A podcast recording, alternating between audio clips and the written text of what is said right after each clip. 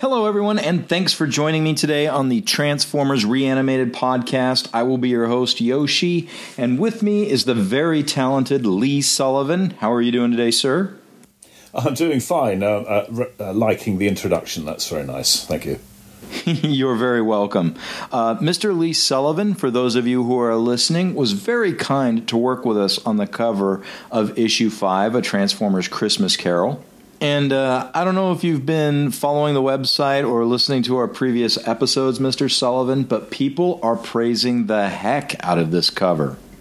Oh, that's very kind. Uh, I, I haven't because, in a sense, I, wanted to see if the, the reaction I assumed would come back through you, and I wouldn't be embarrassed by going to see a lot of people criticising it. So uh, I, I, try not to chase things down like that. But I'm very pleased to hear that people like it. I'm a uh, I'm somebody who has gotten really into in the last ten years, I guess, uh, collecting and commissioning comic book sketch covers. Right. And um, I from my point of view, I was looking at your body of work and presented you the original concept for the cover. And not only did you meet that expectation, you creatively blew it out of the water. I'm not I'm not blowing smoke up your ass here. I I genuinely love comic book art and what you did was breathtaking and I sincerely thank you, sir.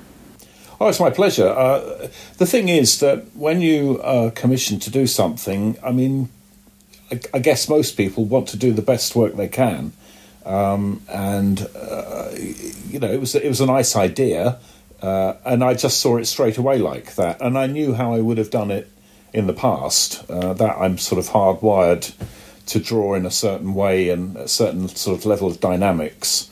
Um, and although it's been a huge amount of time since uh, my original uh, work on Transformers back in G1 times, before it was G1, of course. We just called it Transformers. Um, uh, you know, the, the kind of thing that I did then um, was right from the gut. Uh, so I would reflexively draw things in a dynamic way. And so when you gave me the commission, it was easy to just do the same thing, really.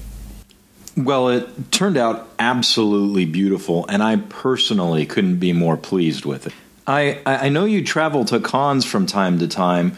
So, when was the last time you did some Transformers work, be it a commission or officially? Um, well, I've done various things for a couple of uh, UK Transformers conventions. I've not been to a, an American convention uh, specifically. I did San Diego a million years ago, but that was to do with um, RoboCop and TekWorld, I think, when I was working on those things for Marvel.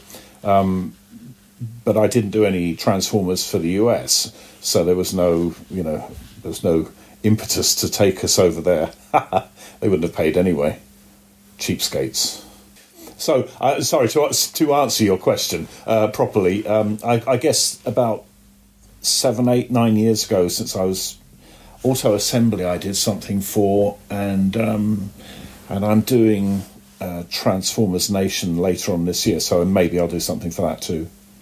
Uh, next year, I should say. Oh gosh, we're already already into muddling up which year is which in 2020. Right. I'm I'm definitely trying to build up a bank so I can come over to uh, TF Nation and experience it. I've heard nothing but great things about it. Yeah, I've, me too. Actually, it's it seems to be very um, on a, another level of being organised, in which there are contracts and all kinds of things. So it's um, it's rather uh, interesting to see the development of these kind of events. You know. How how did how did you get into comic book art? Because from the research I've done, whether it's accurate or not, it seems that you were trained in uh, you were trained in wildlife art, weren't you? Yeah, I I, I did a. Uh, I'd always I grew up reading comics and really quite passionately wanting to draw them. Um, I then went to college, what they call the further education college here, which had a specific illustration course because my, you know, I was drawing, drawing, drawing, and so that seemed wasn't much good at anything else, so I decided I'd uh, make that my profession. Um, and that course was basically about wildlife and technical illustration.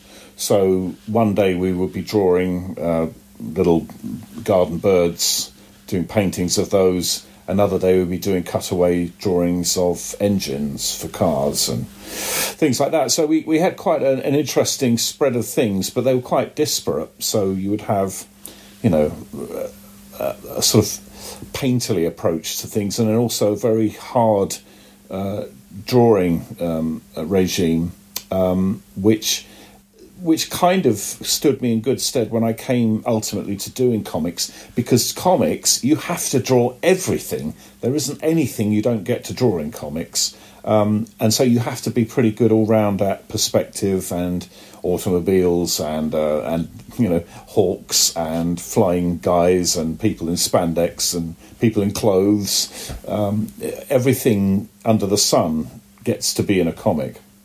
So it was pretty good training. Um, although it really, I, I, I, drew a comic called Rivers of London up till fairly recently, uh, and in one of the episodes of that. Uh, actually, the two things came together on one page. I had to draw some uh, ducks or geese flying off a river, and the background to it was that, that was superimposed over a background of a car engine.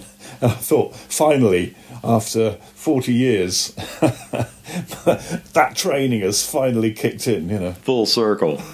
Yeah, yeah, exactly. So, so you said you were in university and you were submitting your art to Marvel and DC, or how did that door actually open for you? Oh well, no, I I was fairly um, just naive, uh, uh unaware of how to do any of that because, as far as I was concerned, Marvel and DC were in America, and it might as well have been the moon back in those days. We're talking about nineteen 19 well, I was about mid 1970s when I was at college, uh, and I left around 78, something like that. Um, to get any kind of stuff over to America, I, I, just had no idea how to do it. I hadn't really done any proper comics samples. I did try. Um, I went into an agency in in London, uh, which did have some people on their books comics artist, and I I did do a couple of uh, samples, really because Doctor Who magazine had suddenly uh, appeared, or Doctor Who Weekly as it was then. Dave Gibbons was drawing it, uh, and David Lloyd was drawing backup strips for it, um, and I thought that's my job. Someone has got my job. I should be drawing Doctor Who. A big Doctor Who fan uh, from 1963 onwards, um, and uh, because that had happened, I, I was motivated into there was that was Marvel UK as well. So I thought there's there's more chance of me approaching these people. But rather stupidly, I didn't send them to Marvel UK. I went into this agent because I thought that's you had to work through an agent, um, and that really isn't the case with comics. It, it, used to be, but but by the time I came in, it was very very few people working with agents because um, there's very little money in the industry, and it's you know, that's a that's a percentage people don't want to give away. Um, and I thought, uh, yeah, I, I, took them to this agency, and they said, well, it, they look a bit American to us, so we can't really help you with it. And so I looked to American. Uh, for them, so that would kind of cut that out. And I was just disheartened, and there were other things going on. I was starting to freelance as a an advertising illustrator anyway, and I got work. I was already working as a uh, an illustrator at British Aerospace, which was a, uh, uh, guided weapons uh, uh, manufacturer, um, and I worked there for five years whilst I was doing doing the samples. But I kind of thought, oh, well, it's just not going to happen, and so I kind of I just shelved them, um, and I thought, well, you know, okay, that I I drew some samples. That was fun. I'll never do those again. Uh, I also met David Lloyd actually, because uh, David Lloyd is the uh, the artist behind uh, V for Vendetta. So everybody has seen his artwork, even if they haven't read a comic, because that image of Guy Fawkes' uh, mask is literally across the globe. Um, but I met him at a Doctor Who convention, and I said to him, I'm a professional illustrator. I'm interested in working in comics. What are the paid? What are the page rates? What do what do they pay? And he told me, and I was so scandalised by how terrible they were. Uh, I just thought, I'm not going to do that for a living. That's you can't make a living out of comics. Um, and pretty much, I've proved that to be the case over the years. it's it's you, you do so much more work than you get in pay in relation in comparison with advertising and other outlets, commercial outlets, uh, and there are various reasons for that. Um, uh, but it, and it always seems unfortunate to me that the more you want to do something, the less they want to pay you. but uh, in the end, um, uh, so that it really just killed my interest in doing it. And it wasn't until I had been freelancing, I left British Aerospace and I freelanced for a few years. Uh, I think about three or four years before I started. Uh, I met John Higgins, who again was colorist on Watchmen um, with Dave Gibbons, and uh, you know, uh, so he was. Uh, a friend of mine who was always already working in the industry, and he said, "Come along with me he used to frequently go in to see editors at Marvel UK and Fleetway, who produced um, 2000 AD, big uh, British comic here. Um, and so he took me in, and I met uh, Ian Rimmer and Simon Furman uh, at Marvel UK. Uh, and I think Ian was looking after Transformers at the time, and Simon was writing, and maybe assistant editing, I can't remember now. Um, but they interviewed me, basically looked at my work and just said, "Yeah, sure, we'll we'll give you some covers to do, perhaps." Because I'd got a lot of illustrative work rather than comic strip work. I'd got airbrush paintings and that, that kind of stuff. So they gave me one to do, and then I was suddenly working for for Marvel UK. Do you remember what that first piece was? Uh, yeah, it was uh, a cover on. Oh gosh, I can't remember the the number of the thing. It's something like eighty issue 80 something or other, I think. Um, it was uh, two. I have no idea who they were now because I didn't know any of them at the time. I, I, I had no idea what Transformers were. I, I, had absolutely no clue about that stuff. I'd missed entirely that there was this huge phenomenon going on, but you know, with, with younger guys. Um, so it, it, it passed me by completely. I didn't understand they were huge and that they changed sizes and all that stuff. I, I couldn't figure them out at all. Um, but uh, basically, two guys slugging it out next to an auto route. Uh, so uh, there were some small cars and they're looming. And I did a very dark, stormy, greeny background, which printed very badly. And the production guy, Jez Mityard, said to me, uh, Yeah, lovely cover, Lee, but uh, stay away from those muddy colours. And so I immediately changed my whole palette to be bright and uh, kind of zingy, very pure looking colours, using airbrush over line artwork. And everybody was very happy with those. And so I think by cover three, I was doing, you know, really essentially the same thing that I did for you uh, the other week. Gotcha. Well, for those of you listening, I have you down for UK Transformers issue 92. Oh, that that's easily about right. Yeah. Okay. I, for some reason, I think it's because it was in the 1980s, so the 80 thing sticks in my head more than the actual number of the issue. Do um have you have you, you you're by no means going to offend me, but have you developed a love for the Transformers or the franchise over the years? Have you read any of the books? Do you enjoy being part of the mythos now, or are you just like this was fun and on to the next thing?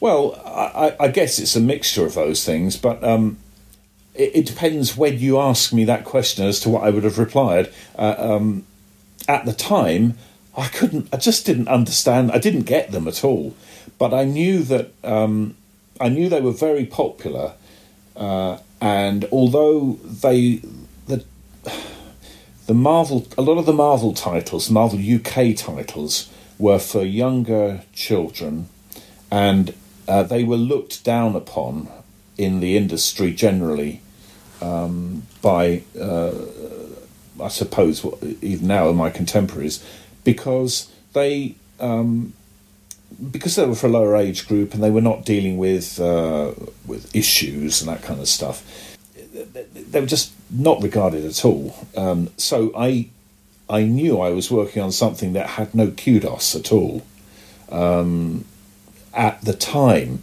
but going back into my own history, I remember reading comics when I was six, seven, eight, nine, ten uh, that may have not have been considered to be cool either. But the audience at that stage, it's so important to them. You, you will know this, all of you guys out there. It's so important to you when they when you first come across those things. Uh, it doesn't matter whether it's cool or not. It's cool to you, and so you know I knew that that would have the same effect. And I, I also knew that even though we didn't, and we never did, meet the people we were uh, drawing them for at the time, because there were no conventions then. Uh, yeah, they were. You were all too young to go to conventions anyway. That sort of stuff hadn't started yet. But um, I knew that these would collect kudos later on if that they were good in themselves. And because you'd got a great writer like Simon uh, working on that stuff, absolutely dedicated to to the the subject and crafting interesting and dynamic storylines. Um, I knew it was going to be okay if we did some good work. Then we would be remembered, you know, by in our dotage, which is of course where I am now. Uh, uh, you know, we'd be remembered fondly by the people that were reading at the time. So, uh, although I didn't give it much you know, I didn't love the Transformers. I just I didn't really understand them. Um, my knowledge of them was very brief, and in fact, I started working on on covers before I even saw the first my first uh, animated uh, um, Transformers thing. In fact, the only thing I've ever really seen to date, thinking about it, um, sort of semi live action, was the uh, the original Transformers the movie. Um, because the characters I was working on, Galvatron uh, and so on, they were all, you know, and Unicron and, and, and that lot, Wreck-Gar, they all seemed to come out of the Transformers the movie um, uh, thing. And so I saw that we, we had a vi- when the videotape of that was released. I, that was the first time I actually I went out and bought it, and I could see uh, what what we were dealing with. Really, I just I. They, they, yeah, and, and but I knew that they were terribly popular, and, and I bought because I was kind of amused by it, I bought one. I bought a hot rod, I think, uh, and at one Christmas, or someone bought it for me for Christmas. I think my, probably my wife bought it for me to, for Christmas. And on Christmas Day, myself, my father, and my uncle just sat around for the whole evening playing with the thing because it was so fascinating. So I, I did start to get what the thing was because I would have been absolutely def- definitely a fan of Transformers if I had been ten years old. That no doubt about it. That would have that would have been a totally different thing. And then there's a sort of period afterwards where you work on something and then you leave it behind and you work on other things. I, I Transformers led to me immediately, almost immediately, once I started doing comic strips for Transformers.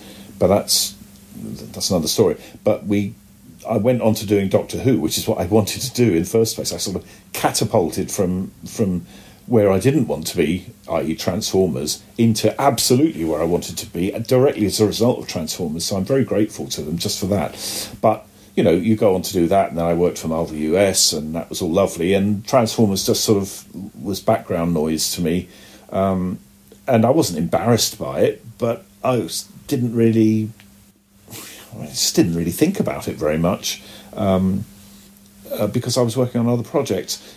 And actually, it wasn't until probably the early 2000s and people started to uh, come of age and start to um, put conventions and fan books and things together. And I started to realise that actually our audience is actually catching up with us now, and, and sooner or later they'll track us down, you know. And they have. And here you are. Yeah. Look at this. Yeah. I uh, I want to say one thing. Your friend Simon Furman really did take the mythos seriously, and just a few months ago released a prequel comic to the original Transformers comic. And the man has not lost his touch one ounce, and is a phenomenal writer. And I I truly enjoyed that book, and as a fan, I am so grateful he takes it so seriously. Yeah, he's he's always been a. I was always absolutely amazed. I mean, he's a slightly younger chap than me, uh, uh, but I could see absolutely. He had an absolute grasp. Well, I could never understand how he had the grasp of what what was going on when we were working on Transformers. We uh, the to explain to I don't know if the US guys know this stuff, but the UK comics came out weekly, and they divided up month the monthly US issues. Uh, but because after a while you used up all that material, because we were, you know, churning out more pages per month than the US were, they, that's why there were British comics strips generated in the first place. And Simon had to take all the stuff that the, the American guys were writing, acknowledge that, and then bolt onto it and around it stories that wouldn't interfere too much with the main things that were going on in the US strip and wouldn't contradict things particularly, although he, he did get away with that sometimes. Um, but he had to hold all of those stories in his head whilst creating new stories and then allow for stuff that was coming up further down the line, which he probably knew about as well. And also the things like the movie and uh, other things that were going on. So, and also we had to kind of introduce new Transformers about every uh, you know few months because the the you know they would actually Hasbro would bring out more toys, and so you suddenly find you'd got the wreck uh, the um, oh I can't remember what they're called now, the fish guys I can't remember what they were. The Seacons. No. The Seacons, yes, that's right. So no, no, that, that, must sound ridiculous. No, I mean but, um, you're illustrating I, the problem. Hasbro kept pumping stuff out, and and writers and artists had to accommodate that at a furious pace. Yeah, I think my least favourite period was where we had to do the guys that split in half. Oh, pretenders! Yeah. Oh, was, I, I, I, didn't approve of those at the time. but but what, what, do I know? Uh, but it was. Um, but I started on covers uh, for those initially. I did a whole run of covers um, up to and around probably beyond two issue two hundred. I think I did the two hundred wraparound cover. I can remember that because I had to airbrush the, the letters 200 into the middle of this drawing. It was, you know, if that's how we did it in those days, it all had to be done by hand. Um, and uh, but I didn't actually initially do or even approach them to do comic strip work. Um, and I did start to talk. We we we socialised about once a month. We I'd go down to London and we would sit around in a pub and um, you know raise a few uh, and during those conversations, I think one time I said to Simon, I'd quite like to do comic strip. Do you think you could, you know, is it possible that I could be, you know, considered for that? And he said, Well, you've got no no samples. I said, Okay. I said, Well, I've really, I'm too lazy a person to just sit around drawing samples. I, I'll do something if I'm commissioned, and that will light a fire under my tail. Then I'll I'll do something about it. And he ummed and ahed about that, and I said, "Well, look, if if you give me a story that's a long way in advance that you've got for an annual or something, I'll draw and commission me to do it. If I if I turn up with the, the pages and you don't like them, you don't have to pay me, and you can get someone else to do it for you. Uh, and of course, be, bearing in mind that the whole of the uh, publishing industry is terribly worried about money, that seemed like a very good deal to Simon. So it was it was a win win situation. Um, and so he said, okay, and that's how I did my first strip. But even so, I'd asked him a year prior to that, and he'd given me a script, uh, and I just couldn't do anything with it. I, I, I realised how little I knew about drawing comic strips uh, when I sat down to try and work out it's just a sequence of someone coming towards you and you know a few things happening. I just I don't know what to, I just don't know what to do with this. So I actually then started looking at comics generally, but particularly Transformers, very carefully to see how it was being done, because it's a series of tricks, you know, people standing in the right order in order to have the, the word balloons uttered in the right sequence, and just little things like that. And and I eventually thought, okay, I'm ready now, and I approached Simon, and then he gave me the stuff, and that was in a Transformers. Um, we have things over here, hardback annuals which uh, is tradition in British um, uh, publishing, uh, which would basically be some text stories and some um, some strip and various bits and pieces, and uh, sold at a fairly high price to uh, unsuspecting uh, children's parents when they were desperate to get something for Christmas. Um, and the first strip I did was in that, which was a meeting between um, Galvatron and Megatron.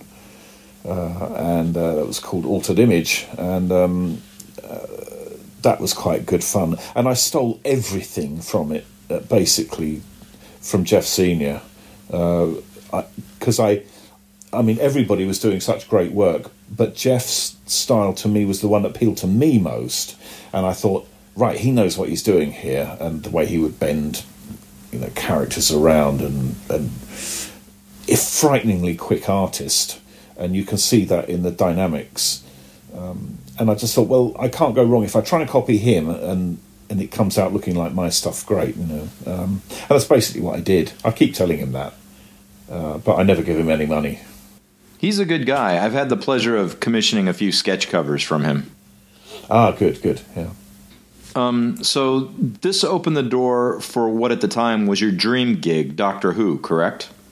Yeah, um, absolutely directly. Yeah, yeah. Because I did. Um, I think the first strip in the weekly that I did, uh, which appeared before the, the annual strip that I did late uh, did previously because of the publishing schedule, um, which was called Salvage, and that was uh, that had a cameo by Richard Branson, who's uh, you may be aware is um, the head of Virgin everything um, across the globe, and he at the time there was a thing. Margaret Thatcher, the prime minister, had reinstituted something that had been born in the 1960s in England, which was called "I'm Backing Britain."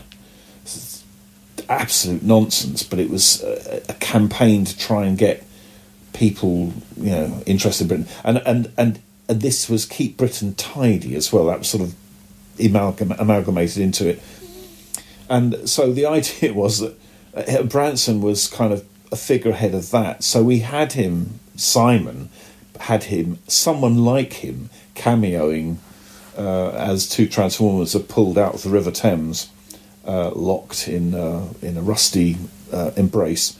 Um, and it was kind of like a, a, a, riff on keeping Britain tidy. And uh, so the, the, script said a Branson like person. So I just, for fun, in the in the roughs, um, I just drew Richard Branson. You know, I thought, well, that looks Branson like. And they then Simon had the idea, well, that's that's great. Actually, what if we actually approached Branson and uh, see if he'd actually let his likeness be used? And so they did that. And of course, being the shy, retiring kind of individual that he isn't, uh, he said yes. So um, we we did put Richard Branson in it.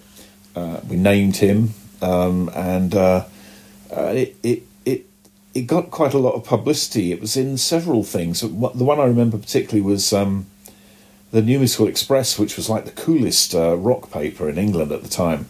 Uh, had a picture, had a little piece of it saying, I think it said something like. Um, crap children's comic Transformers features crap, you know, entre- record entrepreneur. So uh, it, it, it did its job, you know. Uh, but that was that was how the comic was regarded by by the coolest uh, music paper, now defunct. So there you go. Uh, but um, that likeness. I mean, the reason I'm saying this, the likeness of Branson.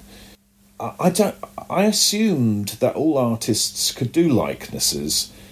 Uh, and it never occurred to me that they couldn't. But apparently, not everyone can do them. So the Doctor Who thing, because Richard Starkings was the overall editor of the boys' comics at the time at Marvel UK, he saw that and said, "Ah, okay." And we had been talking about Doctor Who because I wanted to work on it, and he had just got the editorial control over Doctor Who comic strips, and wanted to do some rotation of artists and introduce some new people, and I was selected to be one of those. But when the likeness came in, it, it, he said, "Right, okay, Doctor Who is great. We've also got a story. There was one story that was uh, I was scheduled to do, which was set on an island with I don't know a few aliens.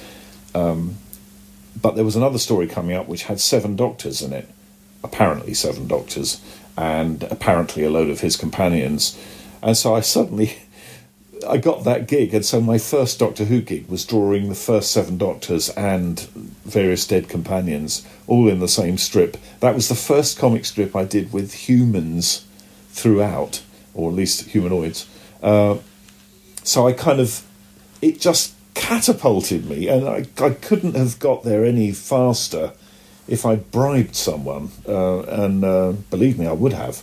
But um, it, it, it wasn't it was so strange. And looking back on it now, it seemed very natural at the time because, of course, you know, they, we were all working in the same area. We were all talking about this stuff, and one thing seemed to be a natural progression from the other. But actually, looking back now, it was ridiculous because I went from a standing start. I, I, I mean, that was my first. It, it was my second comic strip. Catapulted me straight into doing Doctor Who and uh, I can't imagine any other circumstances where that would have happened. So, hooray for Transformers! Uh, it, it changed my, um, and that led to doing stuff for America, and, and you know, uh, the rest is um, a mystery. So, so here you are, a super Doctor Who fan, and you're finally getting to work on the book. Now, are you still a Doctor Who fan, or did that sour you to it with all the drawing you had to do and being exposed to the fandom? Or has it just strengthened it and you're a diehard now?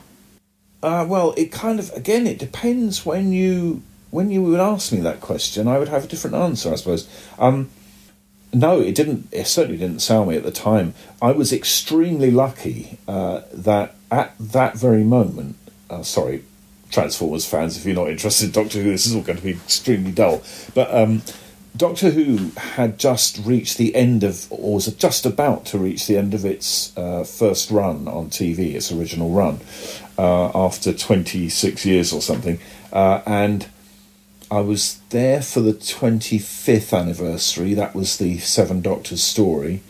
Um, and it only survived one more season after that before it was taken off the air permanently um, for the indefinite future as we knew it at the time. So suddenly the comic strip, because there were no other outlets of, of there was nothing else being generated at the time. Um, there were Doctor Who novelizations of past episodes, but there were no new Doctor Who uh, uh, adventures anywhere else ex- other than in the comic strip in Doctor Who magazine. Monthly it was at the time. Um, so it suddenly became the focus of a lot of attention. Uh, the fans had nothing new to look at, and the comic strip could do things that the TV show never could do. Um, you know, space battles. Well, I mean, obviously the program did its absolute level best with small budgets, but with comics, there is no budget. You can draw anything you like. Um, so I also had a huge love of the Doctor Who comic strips going back to their earliest incarnation in a thing called TV Comic. Very, it sounds damning, uh, rather crude drawings done by a guy called Neville Main, who probably did them in a 30 seconds flat, but they were but they were magical to me. Again, I was the right age. I was seven when those appeared. Um, I was five when Doctor Who started. I was seven by the time the strips were out, and they they ran in parallel with the program for me. I think that's something that that people don't quite understand. Um, I'm sure your guys do because you, you guys out there know this stuff, but you can actually have multiple versions of the same thing going on all the time. You've got the in inverted commas the real thing which is on TV, but then you've got these other adventures and they're almost as valid because you kind of absorb them and you can with comics you can go back and look at them again. At the time, um, when I was a child, you no video recorders, no repeats, so you you kind of had to take it in as it, and you you just it it came and it went, and sometimes you couldn't really remember much of it because by the time you're ten, you can't really remember much of what you saw when you were seven in great detail unless you've got hard copy to refer to. But of course, comics are hard copy you can go back to them. You can go back and forth between pages, and uh, I used to lust after several pages of the original strip, the TARDIS materializing. It's still, it's still in my head now, because that stuff gets burnt into your head when you're that young, uh, and I, you know, so I had loved all that. So I got this whole tradition of comics, including you know Dave's considerable run on Doctor Who uh, weekly, um, and I, I I knew I was standing on the shoulders of giants. Uh, and loving it because the second story I got to do was Daleks because the first thing had done very well. You know, people liked it, Seven Doctors thing, and so Richard and I, both being huge Doctor uh, Doctor Who fans and Dalek fans in particular, because the Daleks had their own separate comic strip history back in the sixties. Um, we wanted to incorporate some of that and bring them in. They suddenly got the rights to use them again. Uh, it all fell into place very nicely, and I did a, a, a comic strip about the Daleks and the Doctor. Uh, and that got a lot of attention. It has remained a sort of touchstone of my career, really, I suppose. That, the Transformers, that particular strip in Doctor Who, they all kind of they lodged in people's minds because that's all there was. Now, if you, you know, comics, there are dozens of Doctor Who comics, it seems, coming out every month. And there's the series, and there's all the repeats, and there's all the DVDs, and there's all the Blu rays. That you, you can't move for Doctor Who now. But just then, we it was it was just us, three or four people beavering away, you know, uh, and it it was a uh, lovely time. Yeah, You know, in my part of the world, most of my friends watch and love Doctor Who, and I sit in on their watching parties from time to time, and this includes my wife who loves Doctor Who. When I go to the Seattle Comic Con, you can't walk down anywhere and not see at least one person dressed up as a doctor from here or there.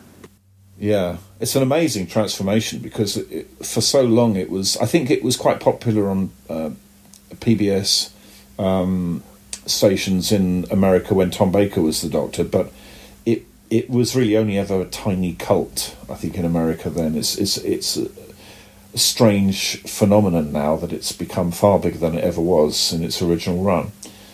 I don't like it as much. That's the trouble. Uh, uh, but it's not because I don't like Doctor Who. It's just that they do it in a way that I don't quite like, um, and that that's not their that's not their problem. It's because it's for a different audience, you know. But I still love the old stuff, and I like the fact that it you know uh, it is a continuation. I'm very pleased for its success. It's great. You know. That's a that's what I like about a movie or a comic book or or a novel for that matter.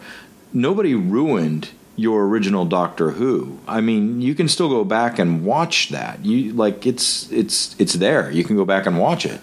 Yeah, I I think there's a lot of that's an interesting point because there's an awful lot of people.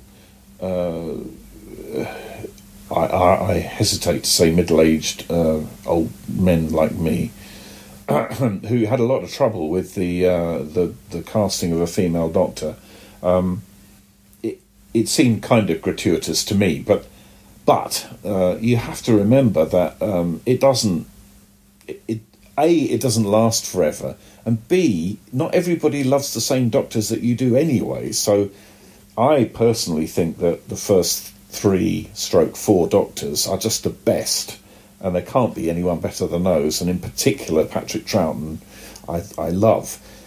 But, you know, that's his time, and I've seen loads of things where people just don't get him, don't like it, and, you know, they don't like those episodes you just you know you're in a continuum with something like Doctor Who, so that it, it eventually it will roll round and, and there'll be something that you like, uh, and you might have to grit your snaggle teeth and uh, um, just endure it if you if it's not going the way you like. I, uh, there's a sort of there's a, a an um, there's a sort of knowingness to it now, which I find difficult to like, um, but but that's kind of that's a meta thing that in other things, I'm kind of happy with. I don't really understand my approach to Doctor Who. Really, uh, um, I love the reiterations of Star Trek, including Discovery.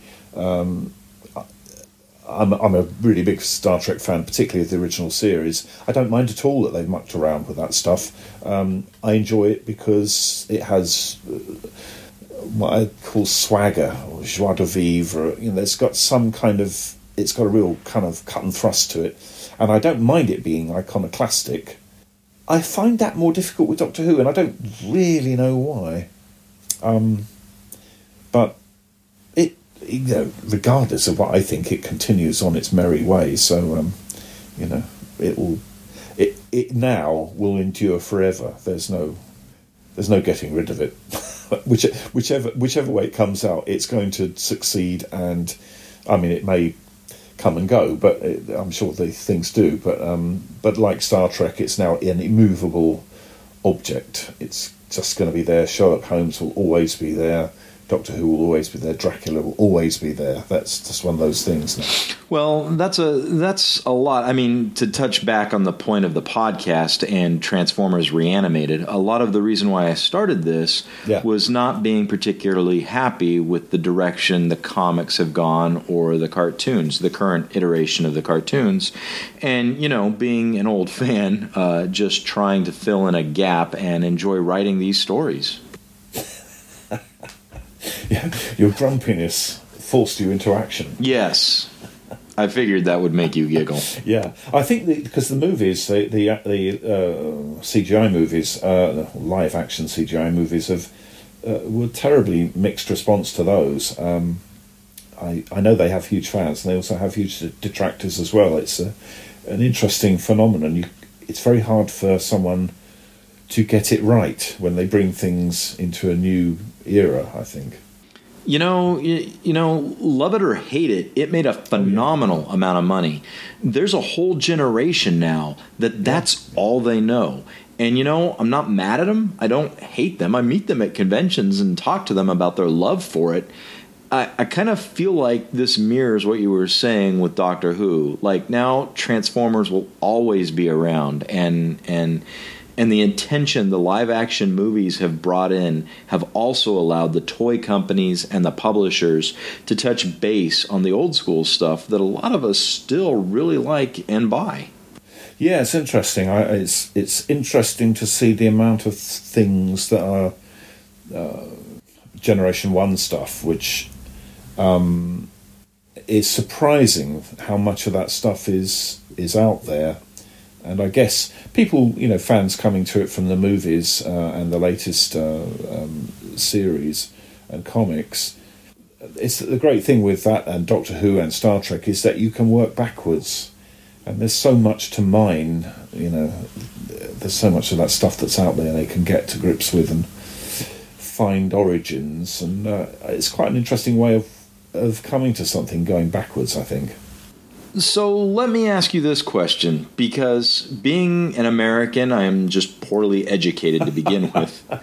But uh, uh, so so all my friends, my wife included, love Doctor Who. There is a phenomenal resurgence in it. Why?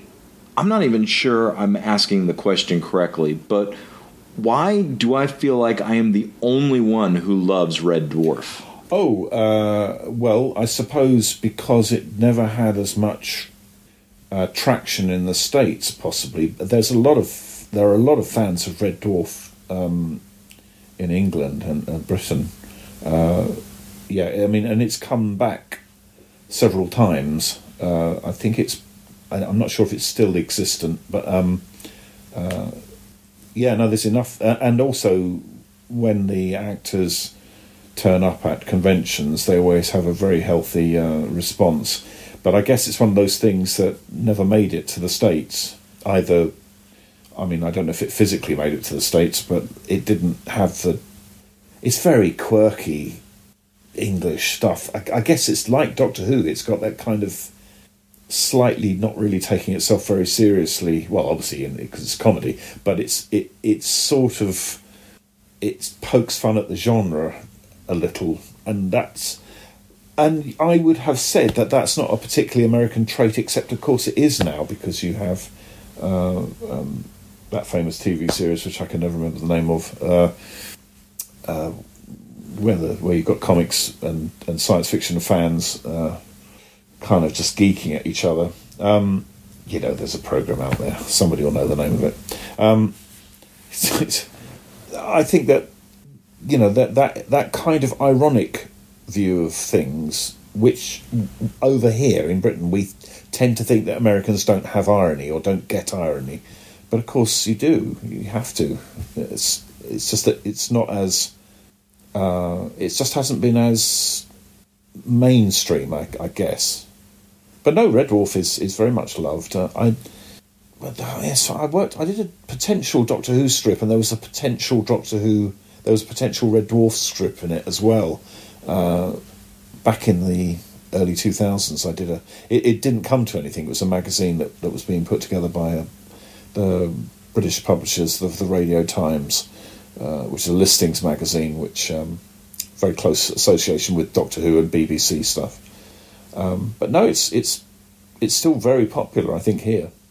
You know, I in the early '90s, it was on our public access station. The first, um, the first through third seasons, I think it was. And you know, I was little at the time, but as I grew up, the stores here carried the DVD box sets, and I would pick those up. And um, they were definitely harder to purchase. The the later seasons were harder to purchase, but I did get my hands on them, and God, I just I just love that show. But that's neither here nor there. I was just trying to figure out why does it feel like Red Dwarf is so underrated and underappreciated here. But uh, yeah, you're right. They just didn't show it on TV enough. Well, I think that's really the answer, isn't it? You have to have, you know, you have to have the availability of it before people. I, I th- you know, things can remain a cult. I mean, if they don't, if they don't get full, kind of, if there isn't a p- public uh, awareness of them, they'll never catch fire. You know, it's interesting because things are changing so much now with uh, the streaming services that I wonder how it will go because I guess that now, if Red Dwarf were being made, it would be, and if it was made in America, for example, it would just go on one of those things, and lots of people would see it straight away. Um, I, I, guess it's time, you know, it, the, the times are changing, and the way that those things become available to the public is changing too. It's sort of, it, in a way, it's much harder to find things because there are so many things out there. Um, but once you do, the the rest of the internet takes care of letting everybody know it's there. You know, people, the social networking takes immediate hold of that stuff. I think I think streaming is amazing and useful and a time saver, but I cannot tell you I do not understand how people can binge watch an entire show, an entire season. Oh I can see it when I was a kid, when I was time rich and cash poor, but man, nowadays, I just I don't know where the time comes from. I mean, how do these people pull it off? well, uh, I can tell you in our house that's what we do, uh, um, but then I have no kids. Um, you know, my, my work isn't as strenuous as it once was. We and we kind of do it like one episode a night, and and it, it's not kind of it's not really hardcore um, binge watching, but it's kind of very steady. We've just done the whole of the the Man in the High Castle uh, in about two and a half weeks, I guess. You know, so that's quite quite a lot of stuff in one go. You know. but I think you uh, you will come to it once your kid's grown up, and uh, you you know you'll see where that that time will come as you buy your, your pipe and slippers and uh, slip into a nice rocking chair, that will that age will come to you. so, Transformers to Doctor Who. You've also worked on other titles, according to my notes. Thundercats. Oh well, Thundercats is kind of. Um, I mean, yes, I, I did three whole covers for Thundercats. And that's more than I've done. I'd be proud of that. That has become in every biography I've ever seen of my work. It's always there, and you think, I think that's really overstretching my relationship with them. You know, I did the first, third, and fifth cover for uh, the British Thundercats uh, comic strips, and uh, and that's it. but, but good for them. I know it goes Thundercats. There's a mode. there's a lot of nostalgia for Thundercats, and it just hasn't been rebooted in a manner that anyone can sink their teeth yeah, into. I did think. I mean, because that was happening in parallel with Transformers. I was doing those covers, um, and I guess that if I hadn't gone on to do the Doctor Who stuff and then rather quickly the American stuff, RoboCop afterwards, um, I probably would have ended up doing comic strips for them. Um, it, it's just, just the the timing was wrong, but um, I, I did buy uh, some of the toys because we had very little reference. I think it's something people don't get. When we were working on gen- those Generation One stories, and also with the, the uh, Thundercat stuff, and even with Doctor Who, there was a lot of photographs of Doctor Who, but with Transformers, we couldn't get our hands on the actual animated series. Uh, we had what I had to work from were various kind of photocopies of previous episodes, um, not very extensive ones, and we had line drawings that were supplied by Hasbro of the characters. You know the the Transformers uh, universe book, which has all the you know that, the black and white versions of those used as the a kind of the bible for the um, uh, for the movie, the Transformers movie. Um, so that's what they sent us, uh, and I augmented that because that didn't really tell you anything about the colours or anything. So I augmented that by tearing out. We had, we used to have these uh, uh, this store here called Argos, which we still do. It's a it's a, a store where you you have a catalogue and you can select various things and then go and buy them. Um, and uh, they used to have every issue of it had various Transformer toys uh, in the back in the toy section, and I would tear out those pages, um, and I would stick them in a file so that I knew the actual toy, what the t- actual toys looked like. Um, and that had a very funny consequence later on. I went to a convention, I suppose about 20 years ago now, 15, 20 years ago, and I mentioned that I had this uh, folder, and and and I have to say, an obscene amount of money was offered and taken. I have to say, I accepted that offer uh, for that folder because, and I just couldn't understand it. I, why, what on earth do you want this? Well, basically, crap uh, stuff. What do you what do you need it for? And he said, we didn't know what we, as now grown up fans of Transformers, they had no idea what the original costs were. So this gave them information on what their things cost in the first place. Uh, it- it's so funny that something of absolutely no value to me at all was of absolute, absolutely crucial interest to some people. It's fabulous. Uh, yeah. It it blows my mind the different types of collecting within Transformers that exist. These what I'll classify as archaeologists who are trying to literally recreate ads from the old stores in the 80s to figure out what the prices were. Yeah. Oh, yeah. Uh, I was absolutely astonished. It, it, it had never occurred to me that that would be of passionate interest. I mean, I, I, I like the things themselves, and I, uh, in Doctor Who, for example, I've got I've got thing, and Gerry Anderson's another very very big part of my life. The uh, Thunderbirds that kind of uh, the TV series from the uh, from the sixties. Um, I have no real interest in what they cost at the time, but I have the things and I love them with a passion. Uh, but um, but it's interesting that, that that it goes further back and people are have so much in depth knowledge of that stuff. Good for them.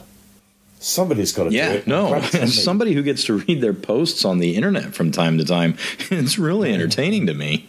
It's just amazing. I, I mean, I, I love it. It's it is there is nothing.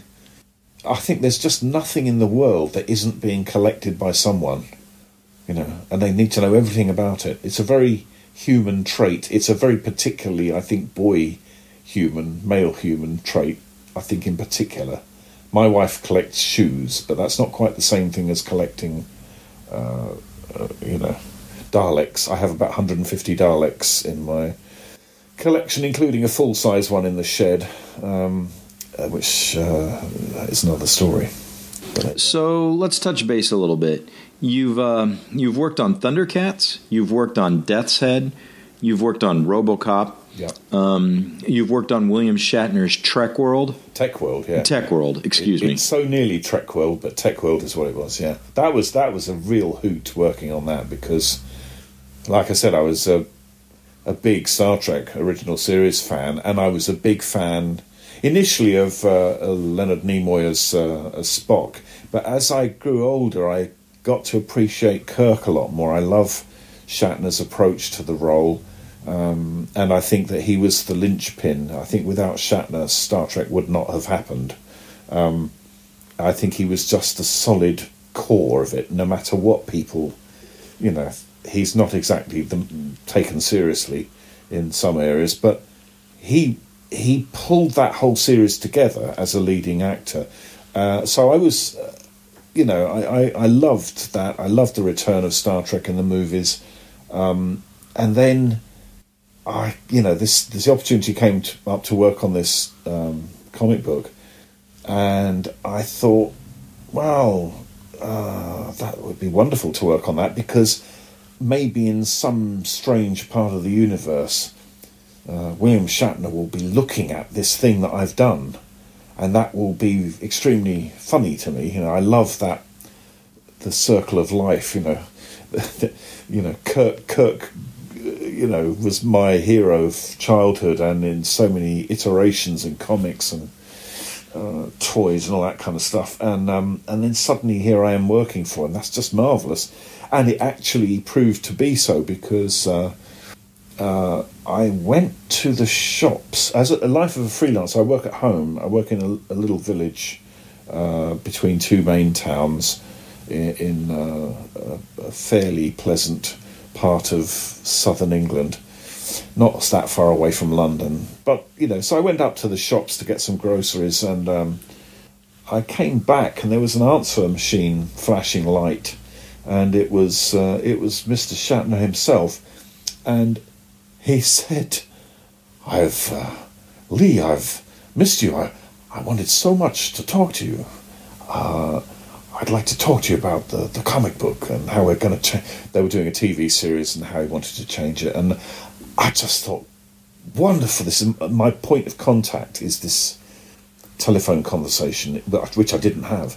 Uh, and um, he said, I'm moving on from here now. I'll call you I'll call you when I get where I'm going. And so, okay, fair enough. And I just sat by the phone for the next three weeks waiting for the call. And eventually we ran out of groceries. And so I had to go up the, to the, the shops again. And I got back and there was another message. And um, it was here's another message from him. And uh, of all I, this, I, you know, I can tell you, the, I count on the fingers of half a hand how many times I would leave the house during the week and each time, you know, Shatner calls, and it, Lee, I've I missed you again, and oh, this this I, I can't bear this anymore. So I managed through sheer uh, stalkery desperation. I knew what his production company name was, so I got that from someone, and I rang up and uh, got immediately put through to him, and then we just had a conversation, which was I I, I recorded it. Um, and I have to say, it's the most shameful performance you've ever heard of someone meeting their hero.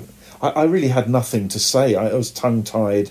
I couldn't speak in coherent sentences. It was hopeless. But but nevertheless, he made the mistake of inviting me out to Toronto uh, to see the filming. If you're passing by, he said, I thought, well, that's all the, as a seriously stalkery kind of guy, that's all you need to say to me. and, we managed to, with along with the writer Evan Skolnick, we, we managed to create a path where I would go to New York, uh, do a convention or something, and then go on and do uh, go to the Toronto and watch them filming. So uh, we hung out on set for a couple of days while he was uh, directing and filming the first episode of TekWar, and and so it, it was utterly marvelous. And what a wonderful the comics, as I said earlier, are not the most rewarding financially um, thing you can be doing, but there are moments which are just priceless, and that was one of them certainly. Certainly, sitting in the back of a they were called people carriers in those days, like an, uh, I suppose a SUV these days, that kind of thing. It, it looked a little bit like a, a, a Trek shuttle, and uh, I sat in the back, and he was taking the Mickey out of my British accent. Uh, he was going fo fo fo fo fo that kind of stuff, you know. Uh, and I just thought, I looked at him, and this his profile is just you know Captain Kirk. You know you're looking at Captain Kirk and I was sitting in the I was sitting in the back of a shuttle with Captain Kirk, and he was taking the Mickey out of my voice. Fantastic.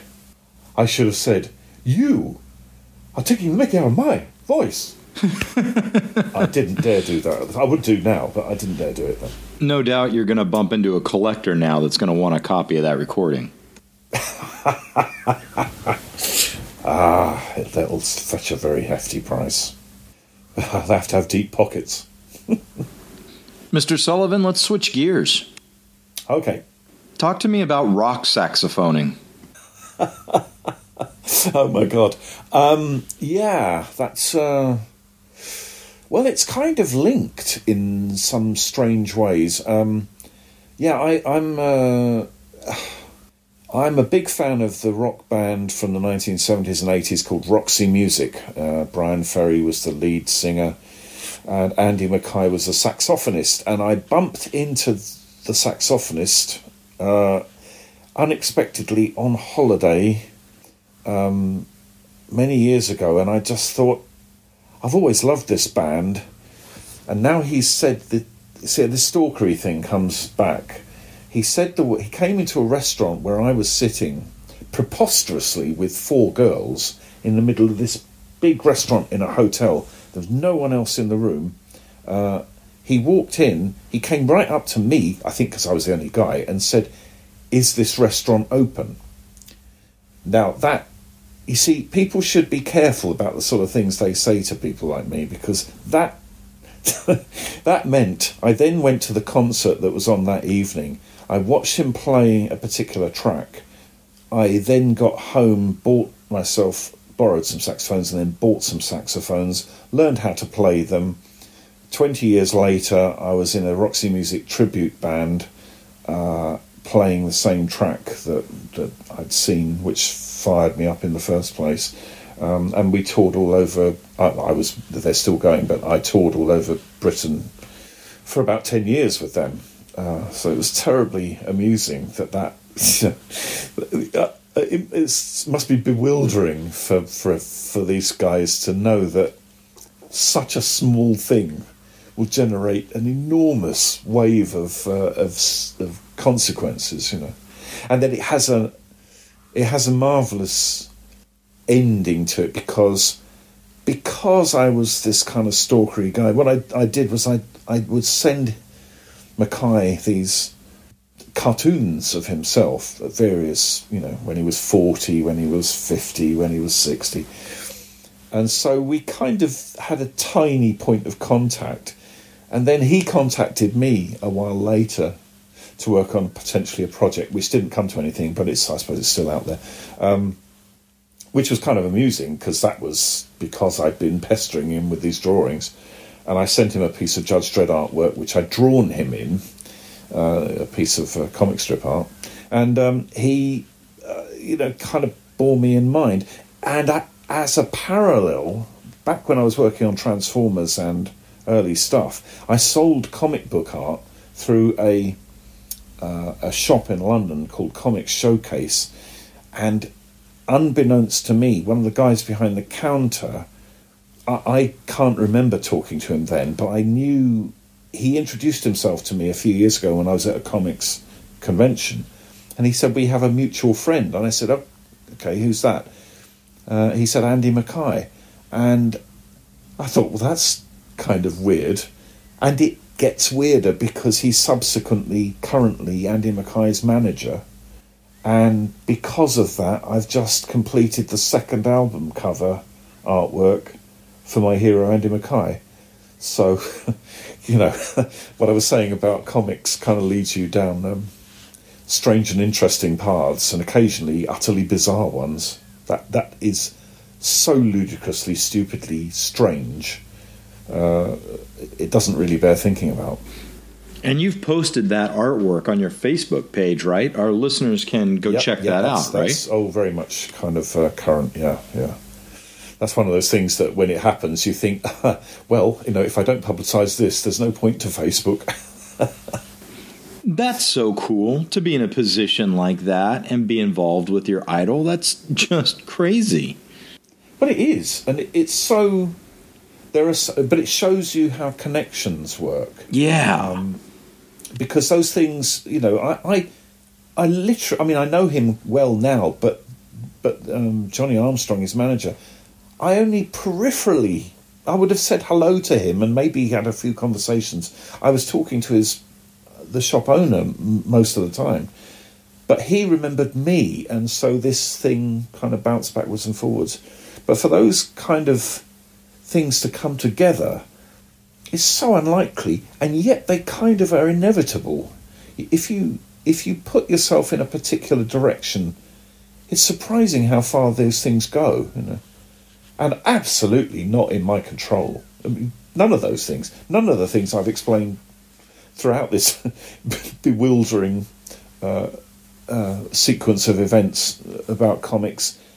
Then none of those things I was in control of. People talk about a career but I see a career as being careering from one thing to another. Not, you don't, you know, I've never managed to steer myself in a direction. But what you do is you kind of set up things. For example, in if the, if you want to do comics, you have to do samples, and so the samples you do and who you send them to start a chain of events possibly, and you don't know where that's going to go. And, and a long way down the line, things come back and and you think, well, God, how did that happen? But on the other hand, in a way, I don't believe in fate, but they are kind of when you look retrospectively, it looks like fate, you know, because of course I would get to do a cover for my hero, Andy Mackay, except, you know, my fifteen-year-old self when I first started, you know, becoming aware of them, I, I, you know, that they were gods to me. I couldn't you know, it was like they were another world. They might as well have been the Transformers, you know, un- un- unreachable. You know. It kind of loops back to comics, doesn't it? Because didn't you include Mackay's music signs and storefronts and the backgrounds of some of the? Oh yeah, in the very first strip I did, yeah, in in that um, altered image in the in the British comic uh, annual. Uh, yeah, I, I Mackay's music has been there quite a lot.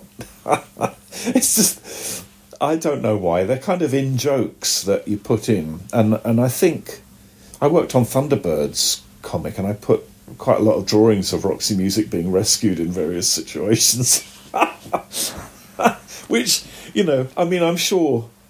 I mean, he's aware of them, he must just think I'm a nutcase. I think, or, or at least a benevolent one, a benign nutcase. You know, I, uh, that you're because you become obsessed by things and you know, I'd put him in, in Judge Dredd, a proper portrait of him in his pomp, his 1973 pomp, uh, being arrested by a Judge Ferry, uh, just because that amused me enormously. It had nothing to do with the story. It was just a foreground piece of detail. You know, stuff was happening in extreme far for, uh, background, but I just put these things in the foreground because they just amused me.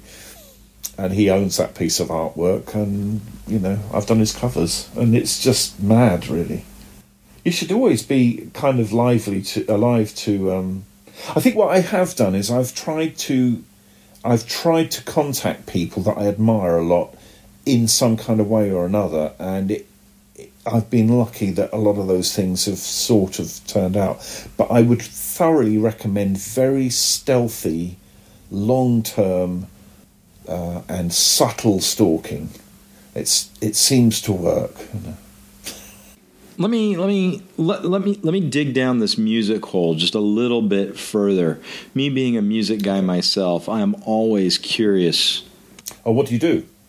What do you do? What do you, what's what's your musical involvement? Oh, uh, a, a lifetime ago, I was a drummer. Oh, right. Okay. Well, there you are. Um, but um, as someone who really loves music and appreciates it and listens to it constantly, that's probably why I don't stream anything. Um, how do you listen to your music? Do you walk around with an iPod? Do you have a record player spinning? Do you have an eight track player in your car? How do you enjoy listening to your music? Um, well, it, it changes, I suppose, every now and again. Um, I used to listen to music all the time. I don't listen to music very much now. It's much more, I suppose, because your time becomes used in different ways. I, I've recently, in a desperate effort to remain alive into the next year, uh, I've I've joined a gym. Uh, I'm suffering terrible knee problems as a result. Beware, uh, is all I'm saying. Um, but generally, uh, getting a bit fitter, uh, and that is great. I have my Bluetooth headphones, uh, and I, I listen to my i what they called? Oh God, what they called now? iPod. That's so old history, isn't it? That, that, that oh, amazing. Things move on. Anyway, I listen to that uh, while I'm doing my uh, um, thrashing about on these various machines. Uh, and um, and that's really where I listen, concentratedly listen to music, or in the car if I'm doing long journeys. Um, I have a really nice system in my car, and uh, you know that that's lovely to listen to. I find if I'm listening to music at home, I nearly always then have to pick up my saxophones and start playing along to it, or I'm trying to learn something new for the band that I'm in now, um, and so I don't listen to music in the same intense way that I used to all the time because also when I'm working I always have listened to speech radio I, I find it hard to listen to music when I'm drawing because it agitates me in a good way. I, I want to jump around, you know, and, uh, sing or you know, ah, play the sax or whatever. I've got some guitars which I really shouldn't have because I'm really terrible on them. But um, you know, I have a Telecaster which I occasionally knock seven bells out of, and um, uh, uh, you know, th- those things are, are, great, but I can't do that when I'm drawing. So I, I, find if I'm listening to speech radio, somehow that is much more neutral for me, and I can follow. You know, quite. We have a wonderful radio station here called Radio Four, which has an immensely broad. Um, range of interesting and some not interesting things, but dramas and documentaries and kind of chat shows and informative things. You know, there's loads and loads of interesting things on, uh, and I listen to that a lot now when I'm uh, working because it doesn't distract me from working so much. But it's my, I think, yeah, I think I really like playing now as much as I enjoy listening to music. I, just, I feel I have to play if I'm listening to it and nothing else. So you'll get back into drumming. You wait my wife made the terrible error one day. This is what you. This is this is advice from a man who knows. Listen for the opportunities when they arise. We were walking in an immensely pretty chocolate boxy kind of um, part of Austria or somewhere like that, some place like that where they have cowbells and you know, those little cuckoo clock houses. It's fantastic beautiful sunny day, and I was kind of walking along and I was waggling my fingers. You know, because I really wanted to be playing my saxophone. I suppose the Alpine air was getting to me, and um, uh, and Joe, my wife, said to me, "Well, why don't you? Uh, well, you should you should put an advert in a, you know, in a music shop or something, and uh, see if you can join a band." Because I'd never been in a band properly, I'd been playing the saxophone for 20 years in my bedroom uh, until I, a few people started to say it sounded okay, you know. Um, and so I, that just led to an, uh, as far as she was concerned, an absolute nightmare of me being on the road for the next most weekends for the next ten years. You know, doing the Roxy Magic uh, tribute band. You know, so it was. Um, yeah, but you listen out for those things. One day, someone will say to you, oh, "Why don't you get a drum kit then, or, or or whatever it is that, that you know that you need? Why don't you just go for uh, join a band, and then you'll you know you'll make them pay for that." but you'll have a good time. Oh, I, I had a good time when I played, and I'm looking forward to when I can do it again. Uh, you know, um, careering being what it is, maybe one day you and I will get to play together. Who knows? I would be totally up for it. When you're over, if we, you know, if it can be arranged, we would do that. That is very kind of you to say. I had a, an amazing thing with uh, actually a friend of mine. It's called Nicky Forbes, and he was in a band called the Revillos that I really liked, uh, and he produced a um, an autobiography, and it sounded fantastic, and and it, I have to say it's one of the best rock and roll. Um, uh, it's called the Rhythm Method by Nicky Forbes. If you can manage to get a copy, it is a an absolute. It it tells if you have always wanted to be in a rock and roll band uh, and kind of feel you missed out, it, it tells you why you you you did the right thing because it's an absolute nightmare of an existence, but it's terribly funny and terribly exciting and s- so many unlikely things in it. Uh, but anyway, he, he brought out the autobiography, and so I shot him an email, um, and we became pals on the internet because I could do illustrations, and he was working for a place that could, could commission illustrations, and uh, and I ended up. I think I just reposted something on Facebook that uh, I played on stage with those guys, the the Revillos, stroke the Rezillos, um, uh, about three years ago at his 60th birthday party, and it's just how did that happen? God, if I hadn't met Andy Mackay in a restaurant, you know it's it's so weird the connections and but you do kind of sometimes I am the sort of person that will try and make some kind of contact and I and my wife is always so she just sighs every time I do it you know oh you've done it again. You've you've, you've talked to them haven't you? I said yeah. Because right. No I 100% agree with you. Yeah so maybe we will play. Maybe. I just have to continue saving up money and come to TF Nation. Yeah Gosh, maybe maybe we could form a house band. There you go. I can rent a drum kit somewhere from there. Yes, absolutely. All right. One last subject I'd like to talk to you about, sir, and I think it's something you and I both share a fascination with, and that's space travel and rocket ships and space exploration of the final frontier. Yes. Um, and in stalking your page, um, you know, I recently saw it myself, but holy cow, was the Apollo 11 movie documentary amazing or what? Oh, it's fantastic. I cannot uh, believe there was that much footage taken at the time.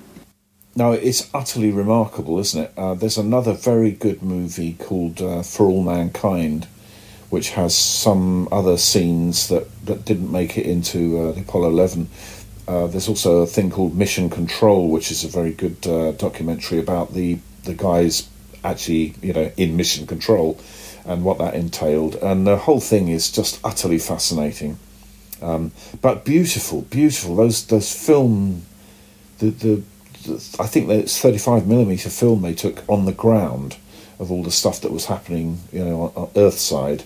And I think they used 16 millimeter or perhaps 8 millimeter, Super 8 maybe, uh, uh, in the Apollo capsules and so on. But utterly wonderful. There are some staggering images. Um, I know there's a there's a whole bunch of people that deny it, but you know, it's it doesn't really bear thinking about because no one can keep conspiracies like that secret for very long. And um, and anyway, Mr. Kubrick was doing other things at the time. If Mr. Kubrick was working on it, he'd still be working on it. God, despite being dead.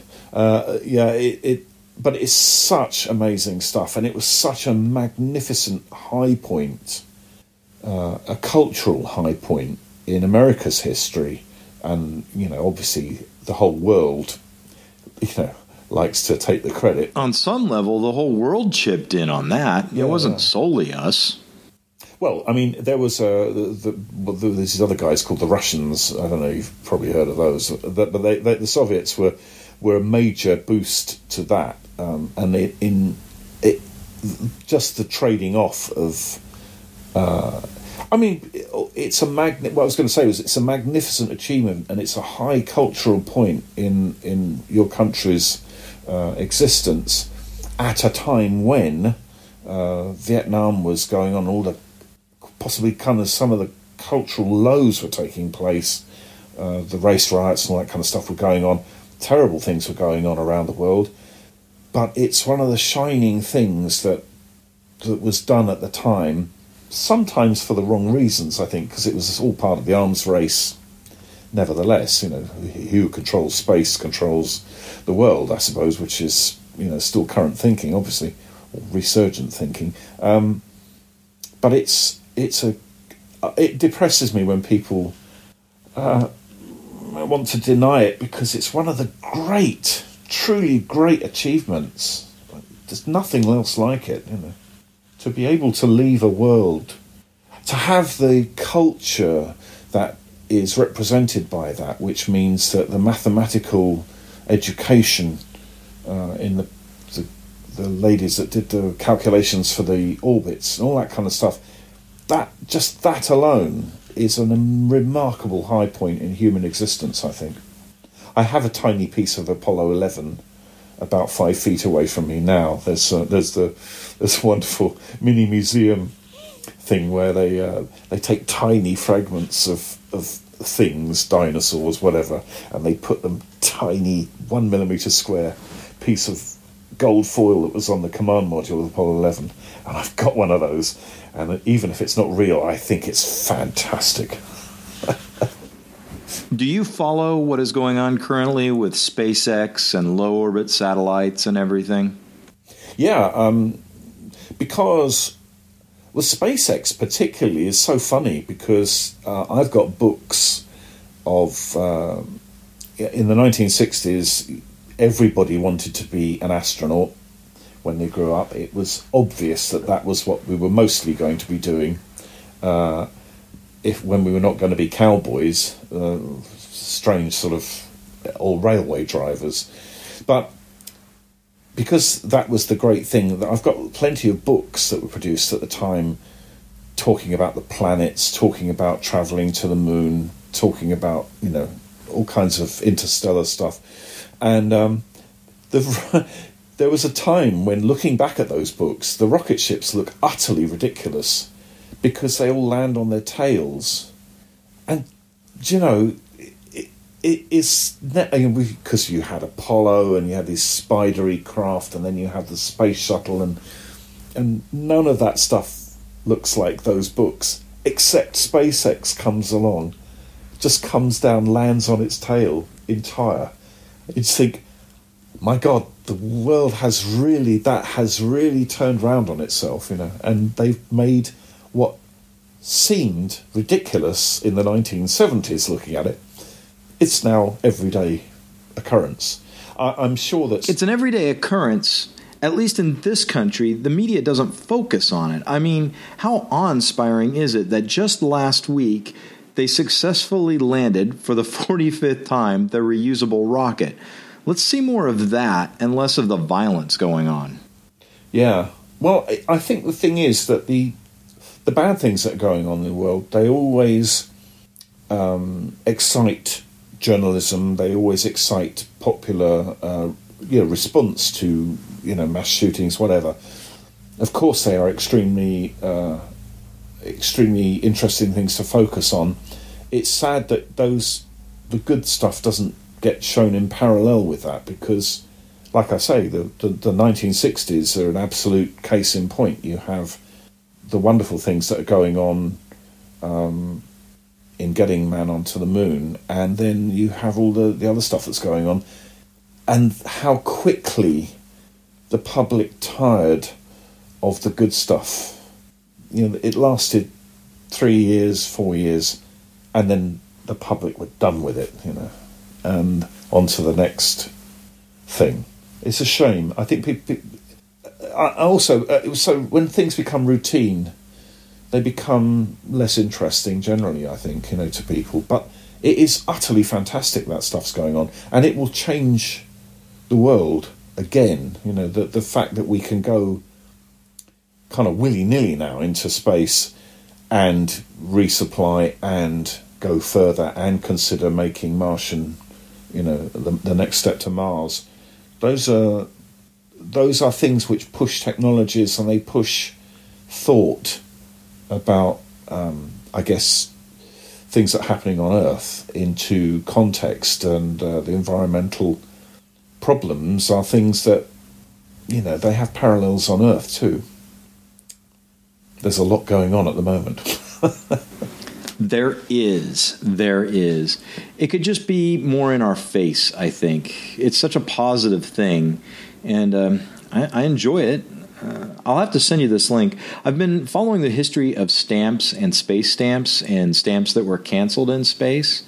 That's uh, being a bit of a no, I wouldn't officially call myself a philatelist, but I'm into stamps to some degree. Only your closest friends would say that of you. Yeah.